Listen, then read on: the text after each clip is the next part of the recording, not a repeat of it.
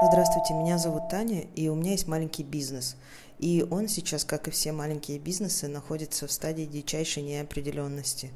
В своем инстаграм-аккаунте я решила провести серию прямых эфиров с такими же ребятами, как и я, которые сейчас борются за существование своего бизнеса.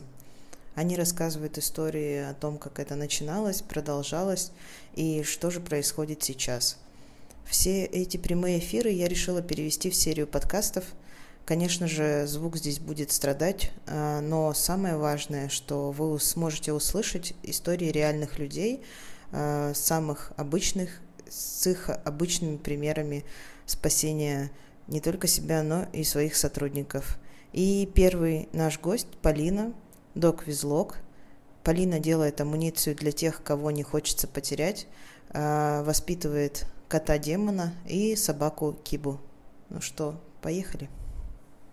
И давай начнем сначала с хорошей ноты. Как у тебя появились эти два черных хвоста? То есть ты считаешь, что это хорошая нота? Да. Один из страшнейших дней моей жизни появление э, кота у меня. Так, у меня, значит, собака Киба. Собака взята из приюта абсолютно сознательно. Я просто не смогла ее не взять. Я не планировала брать собаку в тот момент. Я жила на съемной квартире. Э, я однажды шарилась по группам. Я все время стараюсь помогать как-то кому приглянется, и искала какую-то группу э, новую. И наткнулась на группу, в которой можно было взять на куратор собаку. Так во многих приютах можно, то есть ты переводишь какую-то сумму на нее, и они там ее кормят, лечат, а ты вроде добрый, но при этом дома у тебя никто ничего тебе не разрушает.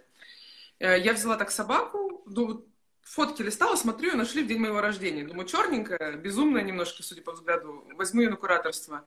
В общем, меня хватило, по-моему, на три дня. А, чтение постов, как все плохо в приюте, еще были морозы минус 30. Через три дня я сломалась, пошла к хозяйке своей квартиры просить ее разрешить мне взять собаку. Ну, в общем, а, еще там долгая история, я все в блоге не пишу, потому что мне не давали собаку, потому что я молодая, без квартиры. В итоге мне пришлось соврать и оформить ее на маму. Мне кажется, мы а. подписаны были на один и тот же приют, и я тоже так же поддерживала, прокурировала собаку, звали его Ветерок.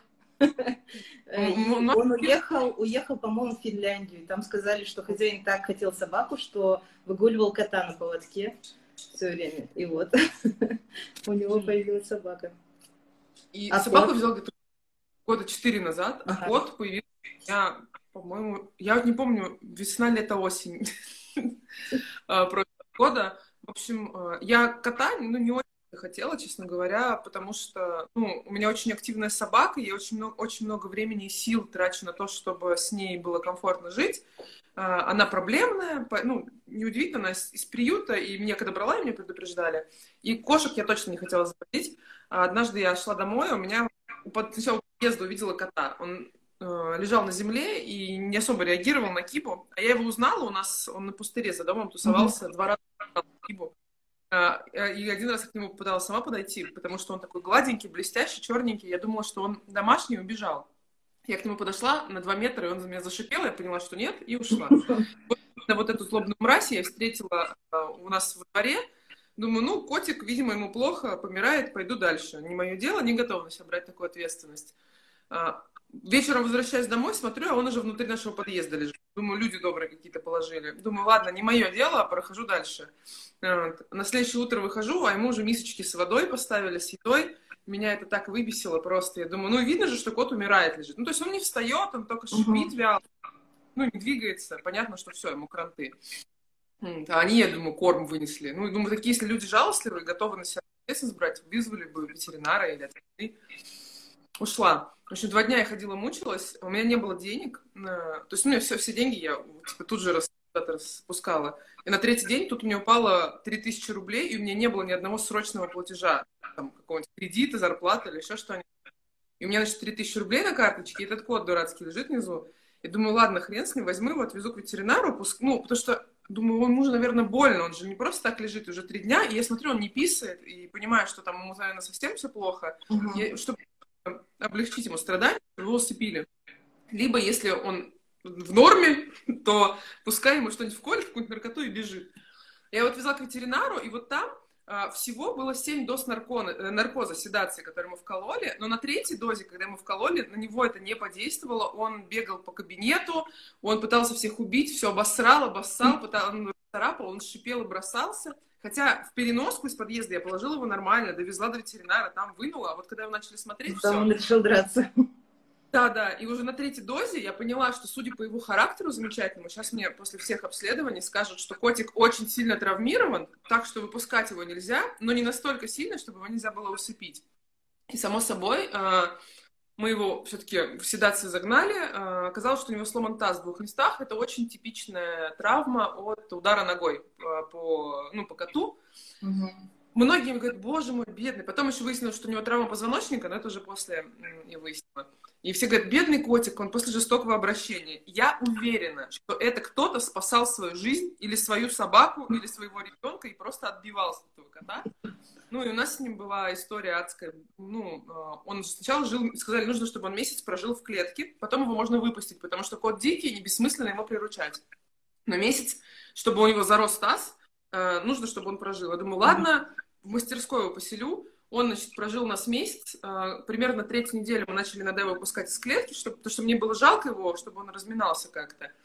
Он порвал всех своих сотрудников, он нападал на меня, я ездила, делала всякие прививки, потому что он был у меня не привит, не кастрирован, с ним ничего нельзя было сделать, пока он не выздоровеет. То есть абсолютно дикая э, тварь, по-другому не скажешь, он бросался с спины, с лица, при том, что многие там думают, ой, ну котик злой, это типа он царапается. Нет, это кот в прыжке, он подпрыгивает всеми четырьмя ногами, лапами, в когтями вцепляется в тебя и зубами вырывает из тебя куски плоти. Это вот так выглядит.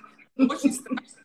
И он прям вот он насмерть бьется, все. Это, само собой, он делает от страха, но тебе не легче, когда из тебя такая скотина тебя дикая жрет все время. Там Валя вот, да.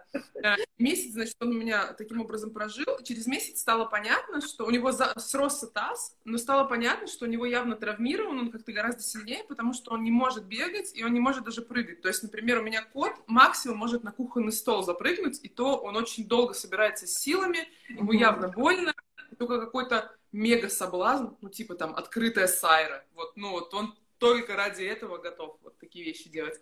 И стало понятно, что его не выпустишь. Там шум, как раз кто-то пошел срать. Ну, время мира. Чем заняться? И стало понятно, что его нельзя выпустить в дикую природу. Ну, то есть, либо нужно назвать вещи своими именами, и ты котика на смерть отправляешь, а не куда. Угу. И, конечно же, огромное количество мне было ответов, а, подписчики там писали, и отпустите его, а еще говорили, а отвезите его куда-нибудь в деревню. А, точно, это было лето, потому что э, был конец лета, начало осени, и мне говорили, пока еще тепло, вот. Вы отвезите его в деревню, он там прибьется.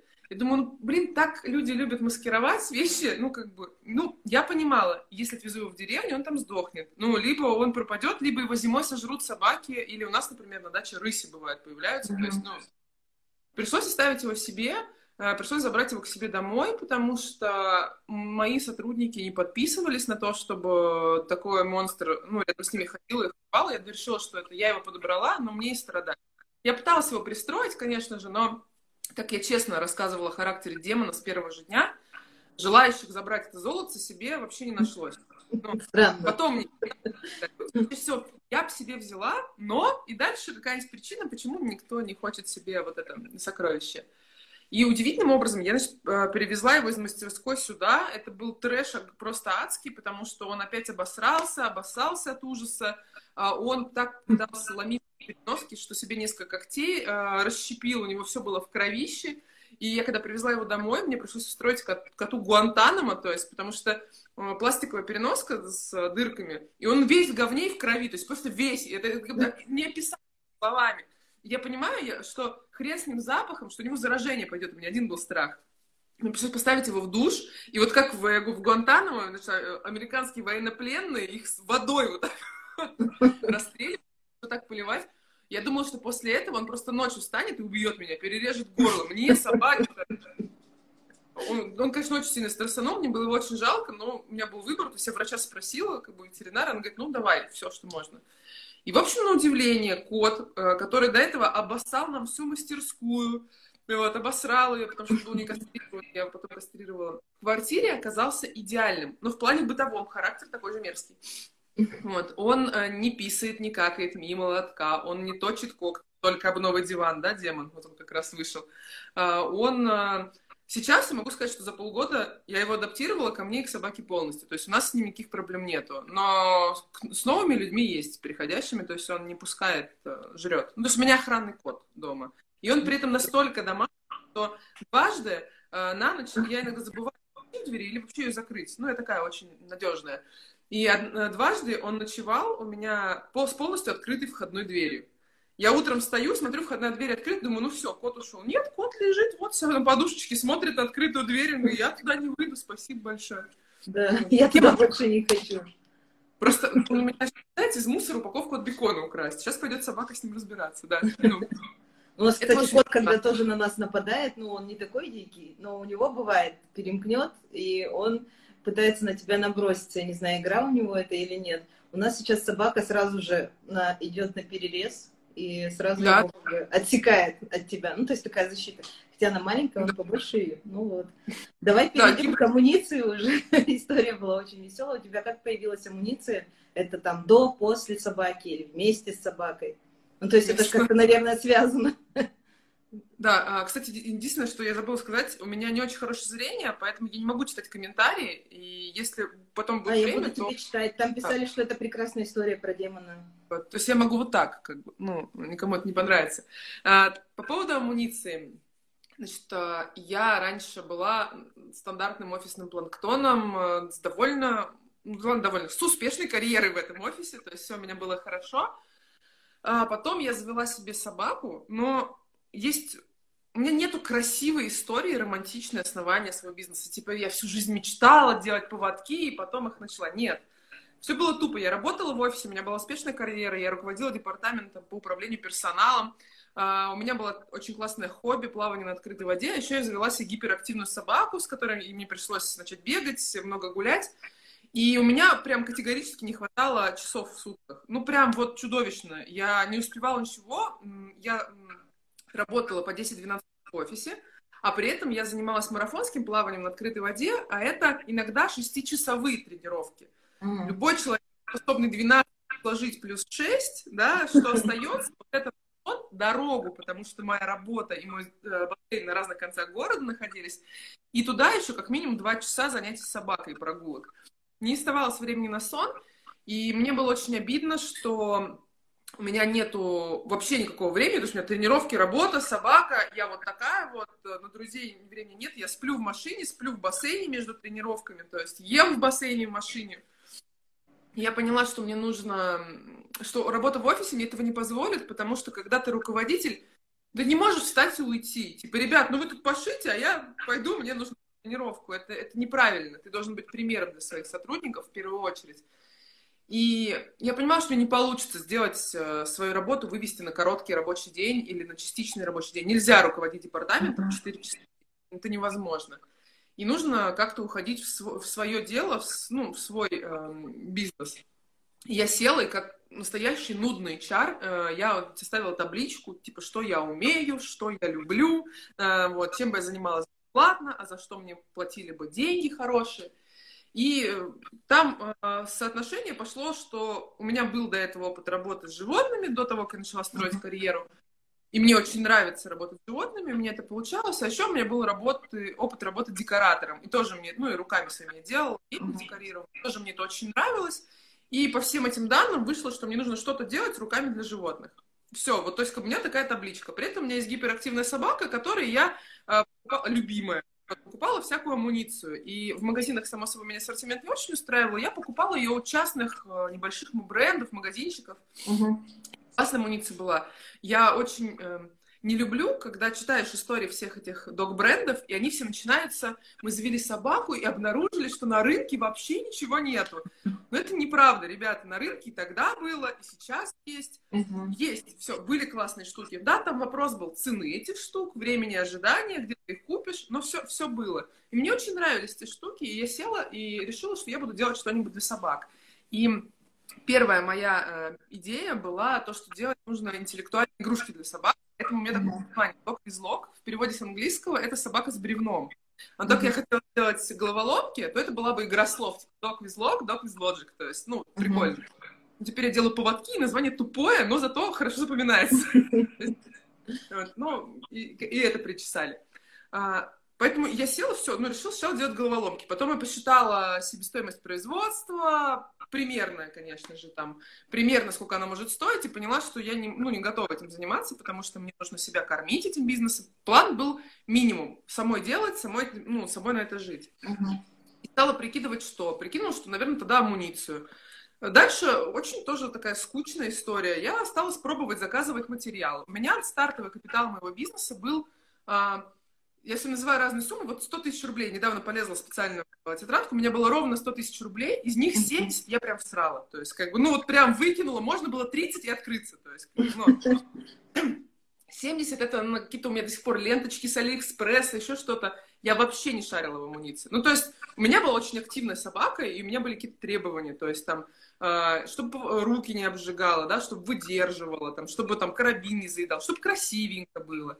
И я начала тупо скупать разные э, комплектующие, пытаться делать поводки, ошейники. Несколько месяцев на это потратила. Э, пришла к тому, что я хочу делать э, поводки из морского каната. Это было необычно, и сейчас до сих пор это необычно, несмотря на большое количество и конкуренции, и подделок на рынке. А ошейники, с ошейниками было сложнее, то есть я начала уже делать поводки, самостоятельно их красить. Я сейчас расскажу про технологию. А, ошейники никак не могла привести... Я хотела премиальный сегмент, я не хотела делать э, дешево, а бы как, я хотела делать красиво, пускай дорого, но надежно, классно, и чтобы амуниция прям, ну, не прикопаться было. Вот, вот, mm-hmm. вот такая прям замечательная. И я очень много всего ну, тестировала и поняла, что, наверное, нужно ну, делать ошейники из кожи. А это вообще для меня было, ну, тьма, потому что я никогда не работала с кожей, я понятия не имела, э, как вообще с ней работают. А еще Прикиньте, в России, может, я не знаю, из-за границы, но нету курсов, как сделать ошейник из кожи. Мастер-классов нету, курсов нету, никто не учит. А, есть э, мастер-классы, как сделать ремень. Но когда ты приходишь на такой мастер-класс, на вопрос, а что будет, если я погрызу этот ремень? А что будет, если его намочить 20-25 раз за месяц? Никто не ответит, ответит тебе на такие вопросы, потому что эксплуатируется он не как ошейник. Угу. я нанимала прям преподавателей, я находила мастеров, которые работают с кожей, платила им деньги вот так в руки. Вот там 5 тысяч рублей, 3 тысячи, 10, в зависимости от уровня. Расскажите мне, вот, а, расскажите мне, как обрабатывается кожа, а какая бывает кожа, а какие реагенты. А мне вот нужно, чтобы так, чтобы если собака сожрет даже целиком, вот, она не отравилась. А как сделать так, чтобы шерсть краска не красила? Это те все вещи, которые и на половину этих вопросов мне эти люди не отвечали. Но они дали мне главное, они мне дали базу, которая позволила mm-hmm. мне начать работать. Вот. И я, то есть я пришла к концепции того, что я хочу делать поводки из каната и ошейники из кожи. И начала это делать. А, теперь наверное, важное вводное, каким образом я начала это делать и как. А, я сразу, когда, опять же, эту вот скучную концепцию а, бизнеса разрабатывала, я поняла, что это не товар первой необходимости, и этот товар, он красивый, его нужно продавать через Инстаграм. Ну, там вот эта скучная маркетинговая фигня, средний чек, покупательская способность. Я все это почитала, решила, Инстаграм прям моя тема. То есть тут люди, они любят красивое, но вот средний чек высокий, готовы будут тратить деньги, а я смогу им рассказать, почему моя амуниция самая классная. И я начала, э, я все делала сама, руками, первые полгода я вообще работала одна. Мне сначала помогала моя подруга чуть-чуть. Э, вот, говорю, прыгать ты не умеешь, на диван запрыгнул, надо же. Э, да? Демон, ну ты прямо чудеса творишь какие-то. Ну, ребята, пожалуйста, прямой эфир мой, я умоляю, у вас и так две трети в моем инстаграме. Ну, а, так вот, первый, значит, мне сначала помогала моя подруга, а потом мне немного помогала мама красить канаты, спасибо им огромное. А, значит, я...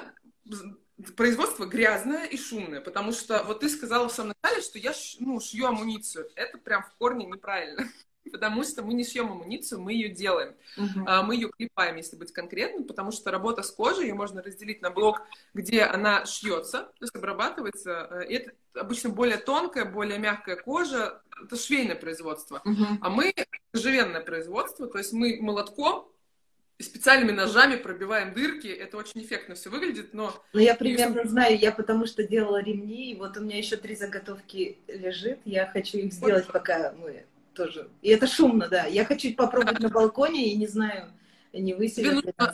Мягко покрыться. Да-да-да. А, поэтому это все шумно, и я переехала на... на открыла, сделала там себе... У меня домик отдельный на даче, Я в ну, домик 2 на 2. Я там и спала, и мастерскую организовала. И, э, получается, я весной, в начале марта начала работать. Э, весну, лето и осень я работала, то есть я вела Инстаграм, его параллельно продвигала. Я не использовала никаких там накруток, еще чего-то. Я тупо э, стала искать блогеров всяких, которые были готовы по бартеру рассказывать про амуницию. Плюс очень быстро сработало сарафанное радио. Это тоже правда в нашем бизнесе. Оно очень работает. Mm-hmm. Ну, в любом нише бизнесе сарафанное радио очень круто работает. Вот. Поэтому, наверное, первые там тысяч шесть подписчиков я набрала вот просто вот этим вот блогерством, ну не блогерством, все неправильно, а блогерами, которым я отправляла mm-hmm. на обзор. Я сама переписывалась в директе, сама пыталась там какие-то... У меня мне пришла моя лучшая подруга, она фотограф, она фотографировала, помогала мне э, за бесплатно там этих собак. Э, я устраивала очень круто, тоже заходил конкурс, ищем модель, у меня был конкурс популярный. Э, всем любят своих собак, все готовы отдать их на, в жертву фотографу, а я предлагала в качестве подарка комплект нашей амуниции. И это все было классно, но к осени я обнаружила себя, значит, сидящей в Орехово, там, в Ленобласти, в 60 километрах. А, это был, по-моему, конец октября, начало ноября. Холодно, я одна за городом, темно, вокруг меня бегает три собаки, или нет, четыре, четыре было в тот момент, мне подруга дала двух. Я не мылась три дня, потому что горячая вода уже откручена. У меня вот так вот все на голове.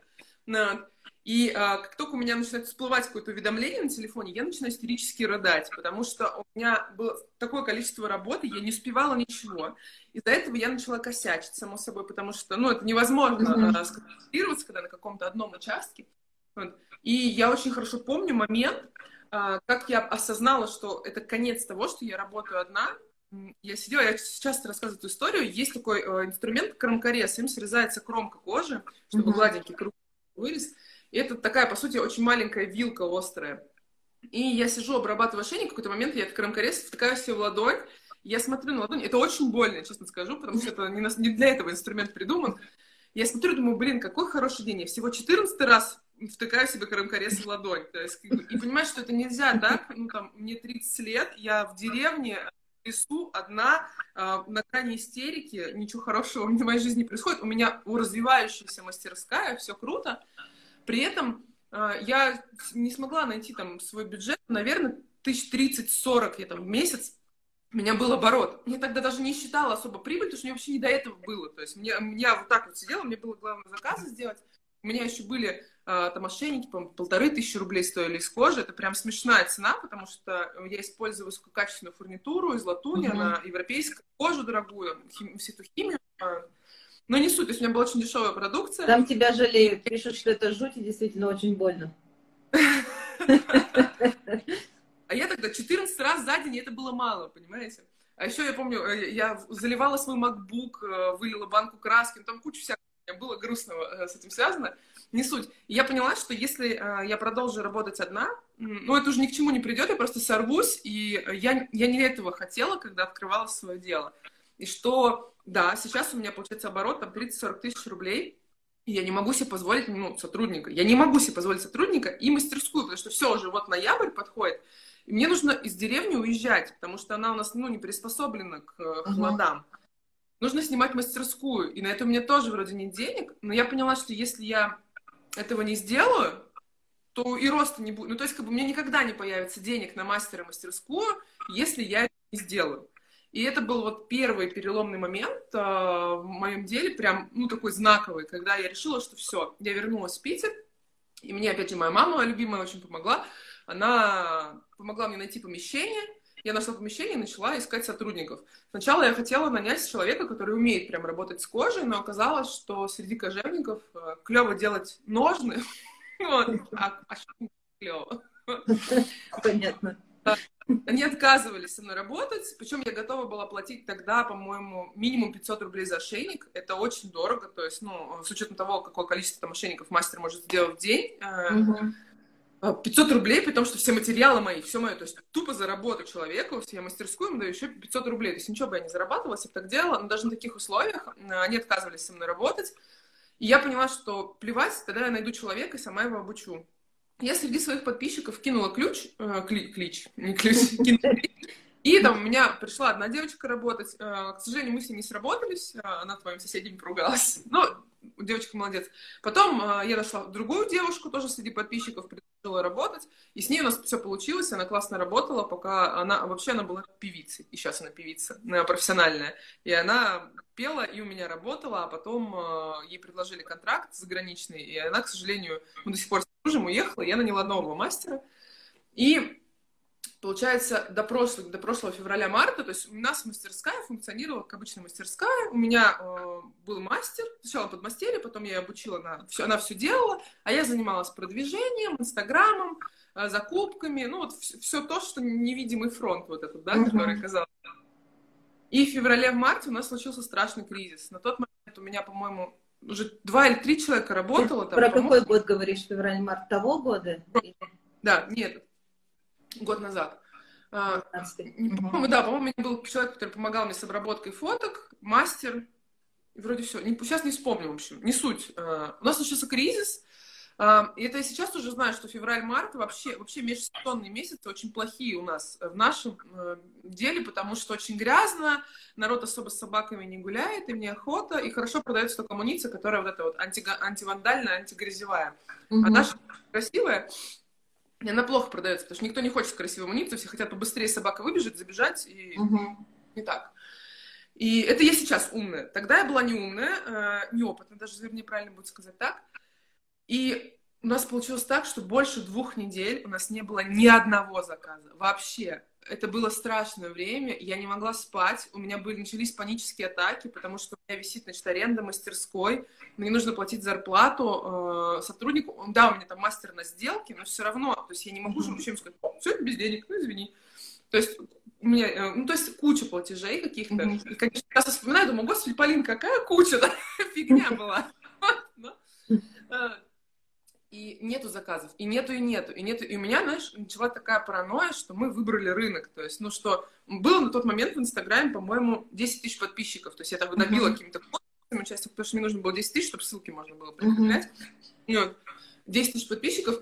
И э, я думаю, ну все, это 10 тысяч собачников, которые есть в Рунете. И, видимо, как бы, ну, они все купили по поводку. вот, те, кто хотел несколько Они купили. у тебя неубиваемые, да? И их больше? У нас там убиваемая амуниция, но в том плане, что визуально она теряет внешний вид, но условно у тебя есть синий поводок, ты еще зеленый себе купил, красный купил.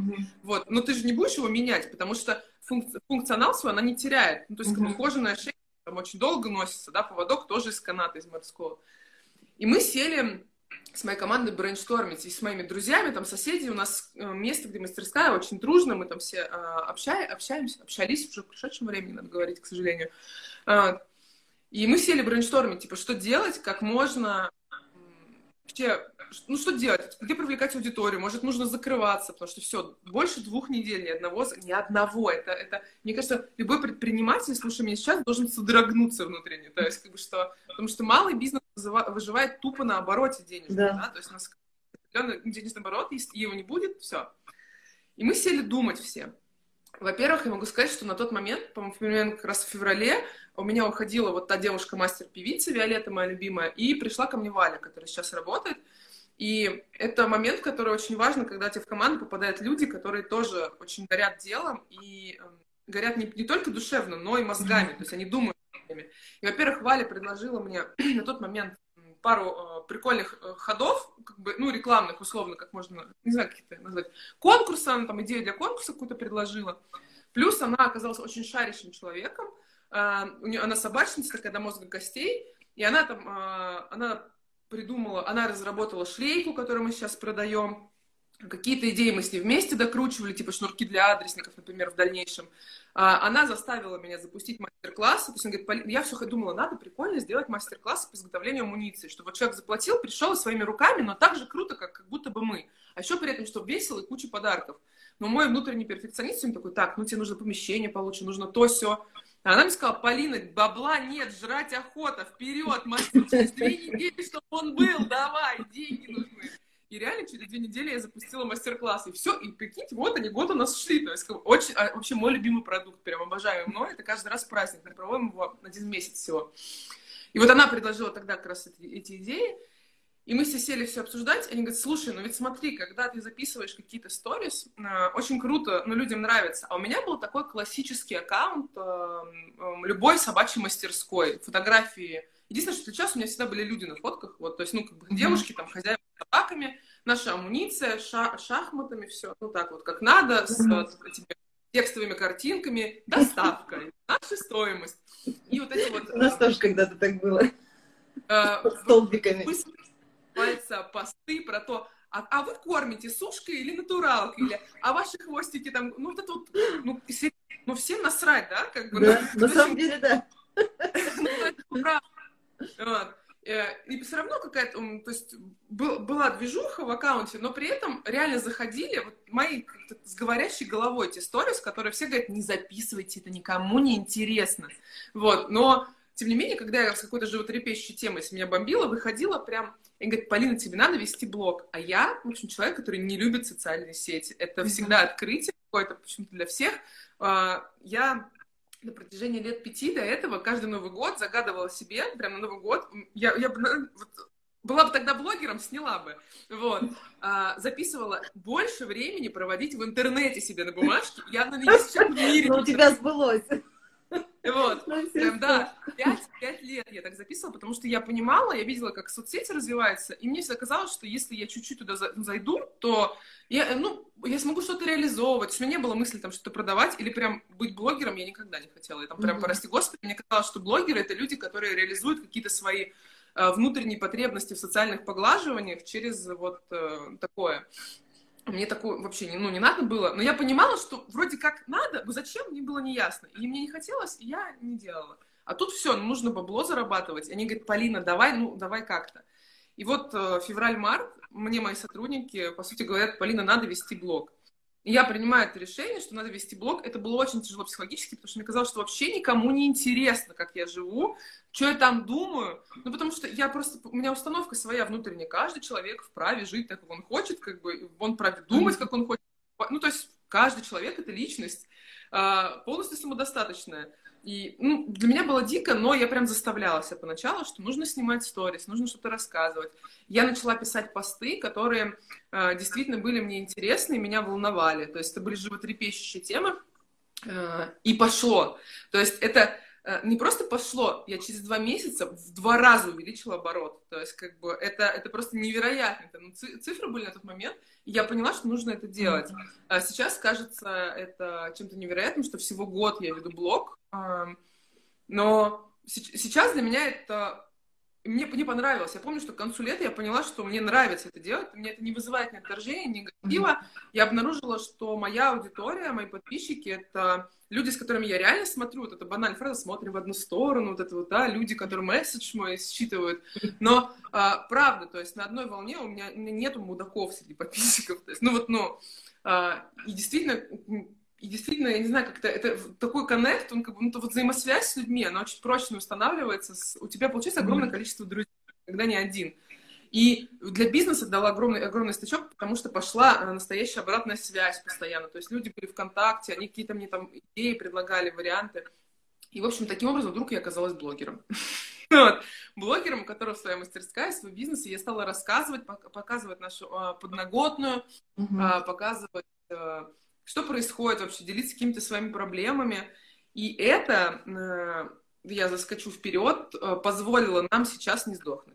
Я тебе этот вопрос и хотела задать. Но мне тоже, я вот замечаю, когда мы с Валей э, снимаем истории про себя э, в Чинаске, они набирают в два раза больше просмотра, чем мы снимаем наши полки. Вот как это происходит и как он узнает, что мы там сняли себя и что-то рассказываем. Ну, это вообще какая-то тайна, покрытая мраком.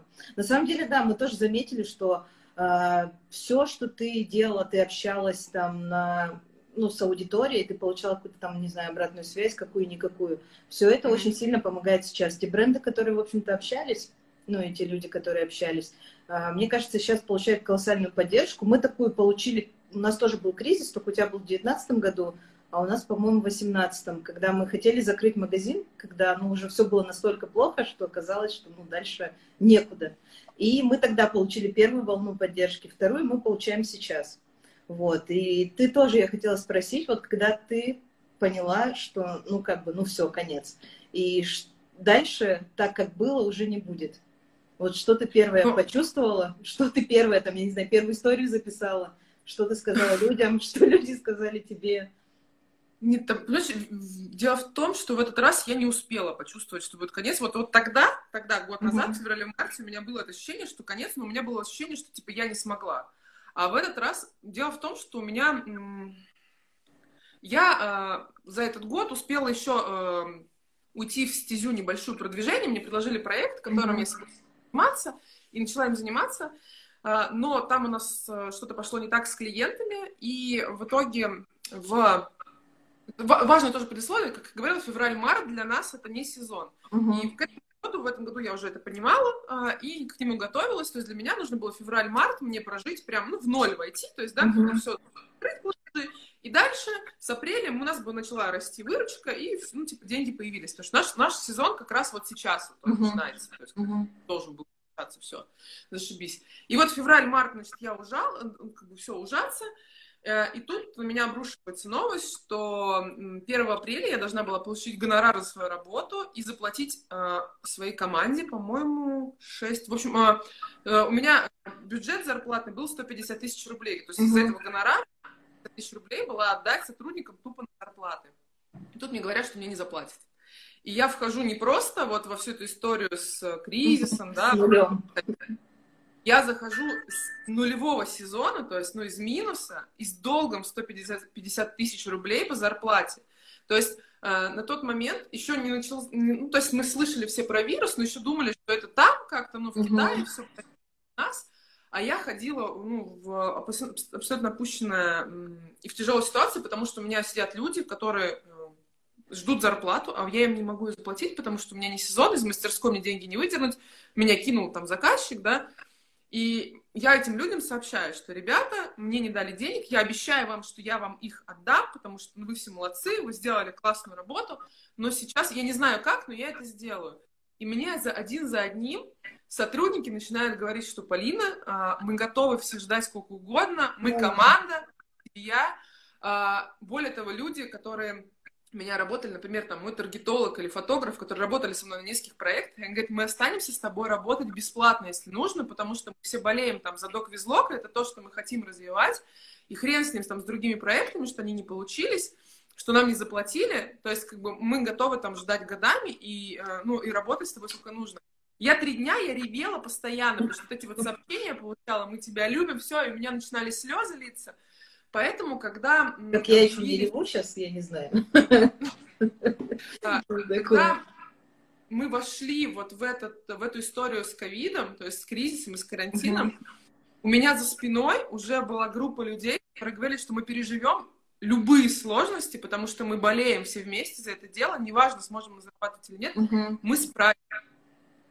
И Плюс вот этот вот мой мастер, которая волшебная совершенно девушка, которая постоянно говорит, да, Полин, господи, да я чувствую, у нас, у нас будет корпорация. То есть она такая, я знаю, а я знаю, что у нас, нас все будет. Вот мы прям вырастем, мы будем очень крутые. И когда, по сути, в общем, бизнес-мир вокруг меня начал рушиться, то есть прям вот, ну, как склопываться, вот это все начало, у меня не было ощущения конца, у меня было ощущение, что сейчас настает очень тяжелое время которое мы сейчас войдем все вместе. Но у меня было ощущение, что у меня есть вот, вот, вот это, моя поддержка, моя команда. И э, не было денег, и я в этот момент села, не было заказов, я посчитала mm-hmm.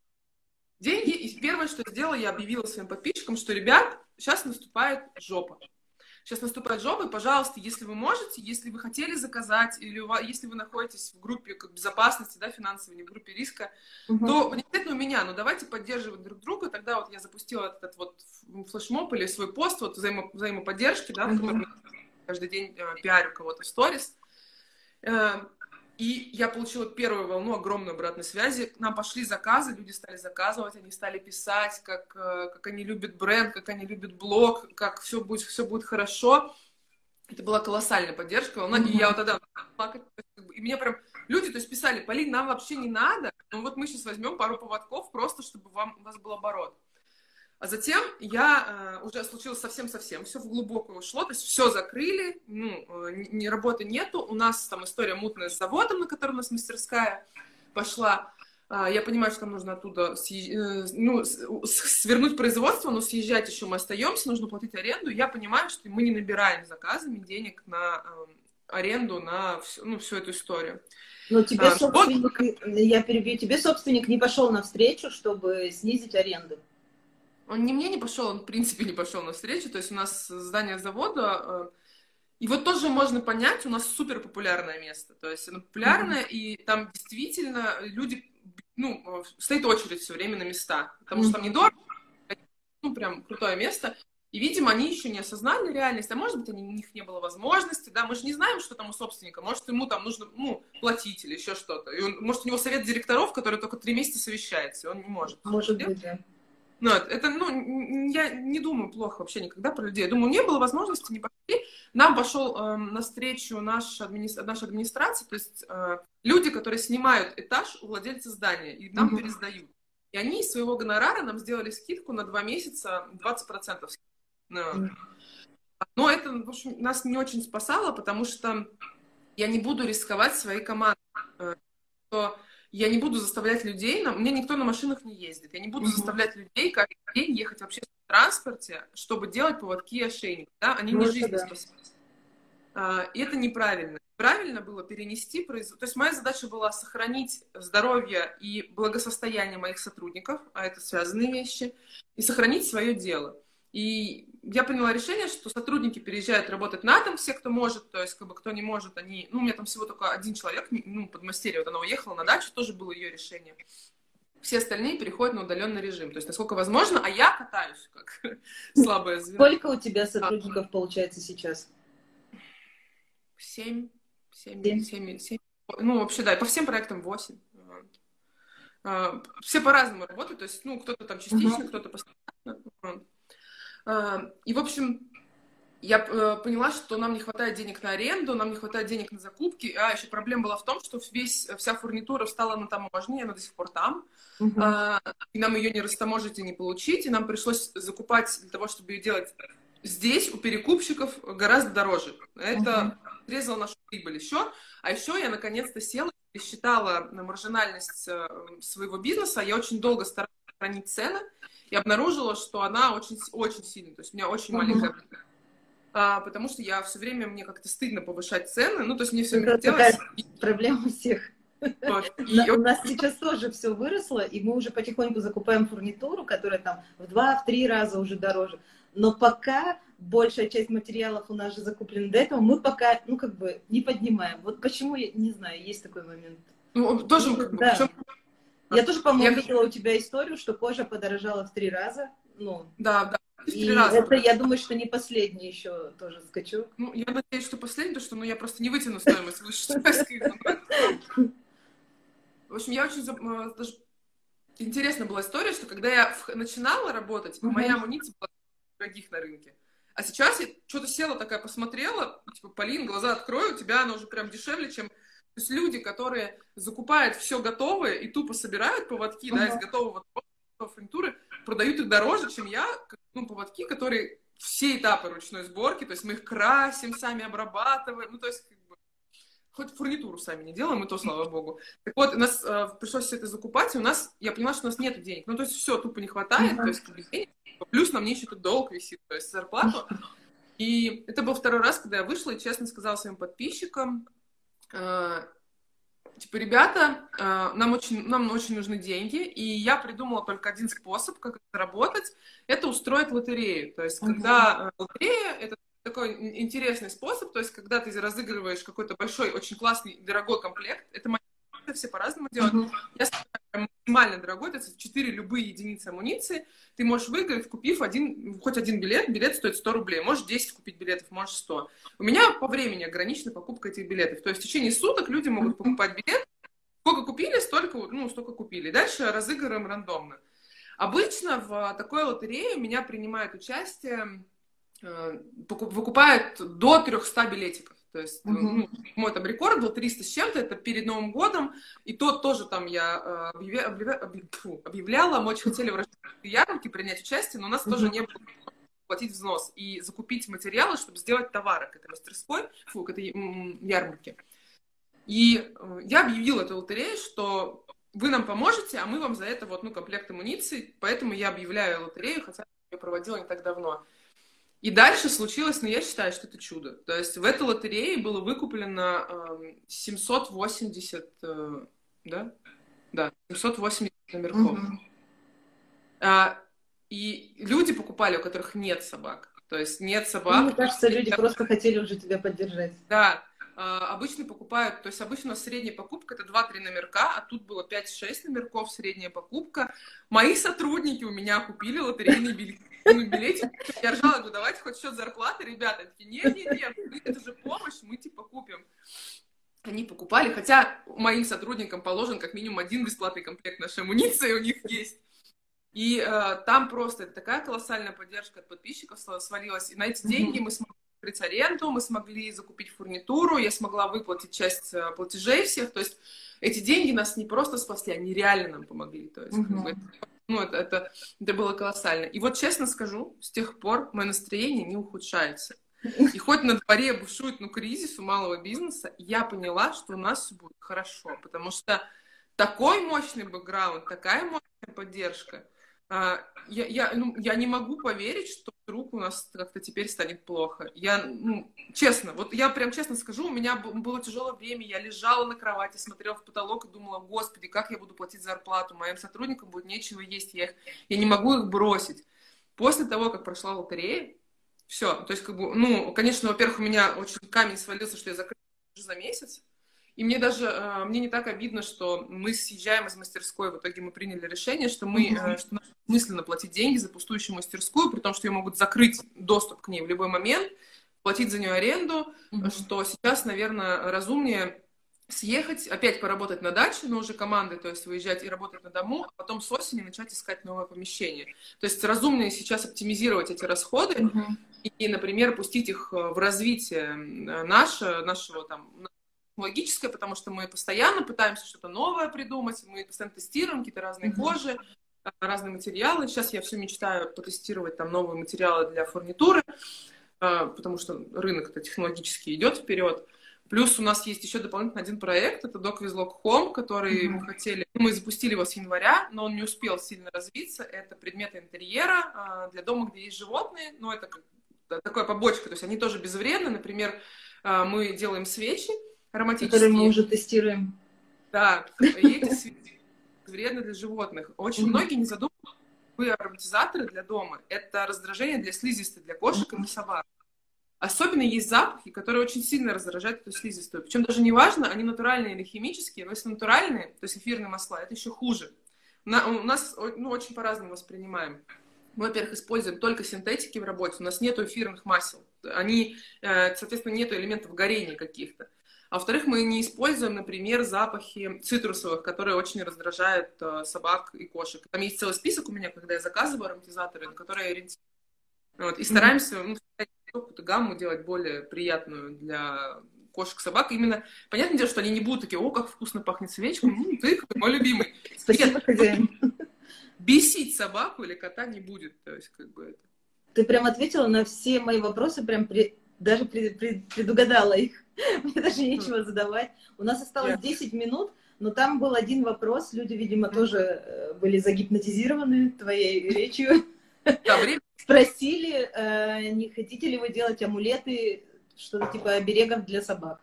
Нет, я в них не верю. Ну, то есть, как бы, я, эм, у меня есть несколько принципов.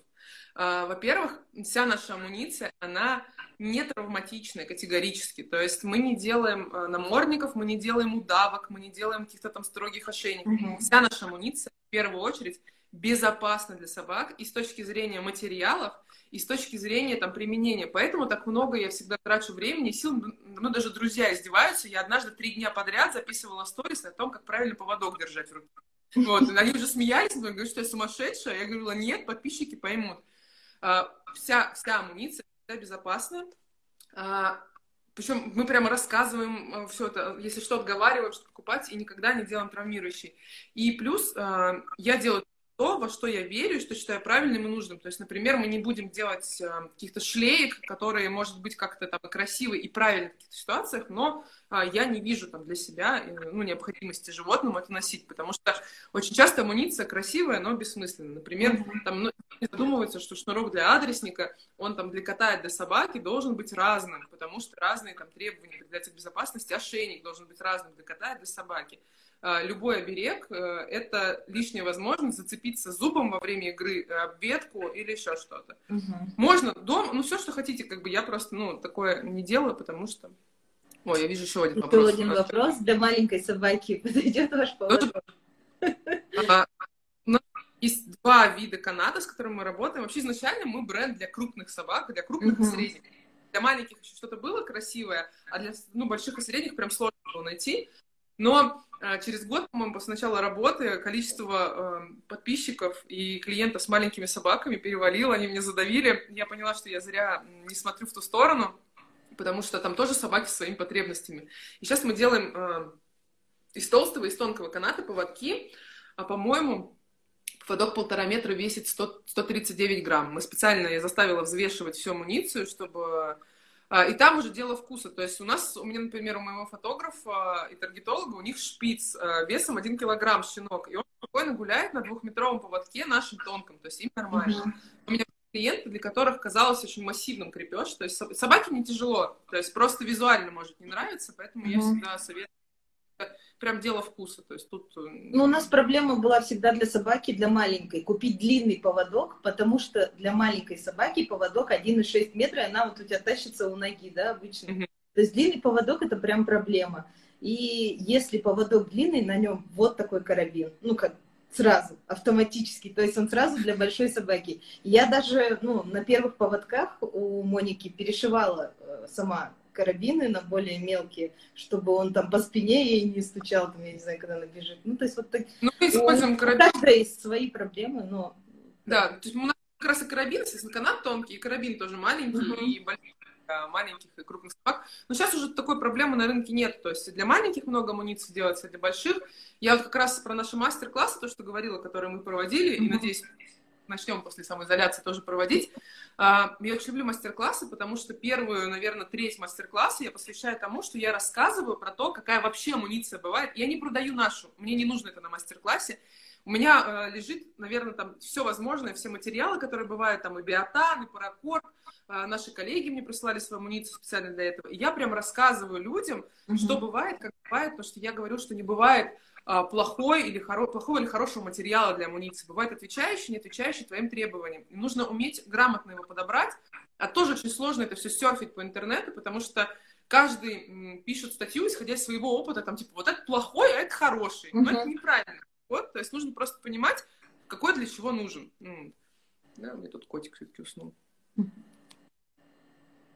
Давай, я хотите, я вам покажу кота. Все любят, я знаю, у меня кот популярнее меня. Конечно. Демон. Мне маленькое зло. Кажется, сейчас он очень даже милый, спокойный. И, ну, все, и все твои рассказы, да, Полина, это просто вот ну, сказки. Самая смешная история, что в моем аккаунте, который собачий аккаунт, э, самый популярный персонаж это кот, который всего полгода, то есть, ну, сейчас, конечно, у меня уже появились кошатники, подписчики, но и всегда, и мне прямо напишут, типа, Полин, ну, конечно, вы там ля-ля-ля в своих сторис, очень интересно, но кота-то покажите, а сколько можно, пять сторис подряд без него. Валя так мама обычно звонит и говорит, так, Валя, покажи мне еще раз Монику, еще раз Федора, ну все, пока. Тут так А где ваш кот, а куда он пропал? Мы тоже, когда очень ну, много показывали кота, у нас сначала появился кот, потом уже собака, все просили, а где же Федор, а как же он там? Мы даже пытались писать какое-то время историю его имени, но потом да. подумали, что это попахивает, ну, сумасшедшим домом, и перестали. Вот. Ну что, все, наш эфир подошел к концу. Там спрашивали, сохраним ли мы его. Обязательно сохраним, если сейчас ничего не глюканет. Пишут, что тут две собаки и три кошки. Пишут, что хочу на мастер-класс. Я все да, я... Спасибо, и Полина, мы... что ты первая рискнула, написала. Непонятно, на что подписалась. Но было да, вообще классно, мне было очень интересно, я не знаю, как здесь остальным. Вот, может, еще какие-то когда-то совместные проведем эфиры. И там еще пишут, что хотят на мастер-класс. Так что у тебя уже можешь записывать очередь, брать предоплату. Я думаю, что люди забронируют на вторую зарплату. Было круто, пишут. Я тебе желаю выпутаться из этого всего, чтобы у нас карантин побыстрее закончился, ну или если он не закончился, у нас не прекращались какие-то возможности для того же самого оборота, чтобы мы сохранили всех сотрудников, чтобы у них была плата, было что есть, и мы нам ну, в общем, чтобы все было классно. Да, спасибо огромное за приглашение. Мне понравилось. Пожалуйста. Ну, давайте всем пока, да, уже? Всем пока. Всем пока. До встречи в новых эфирах.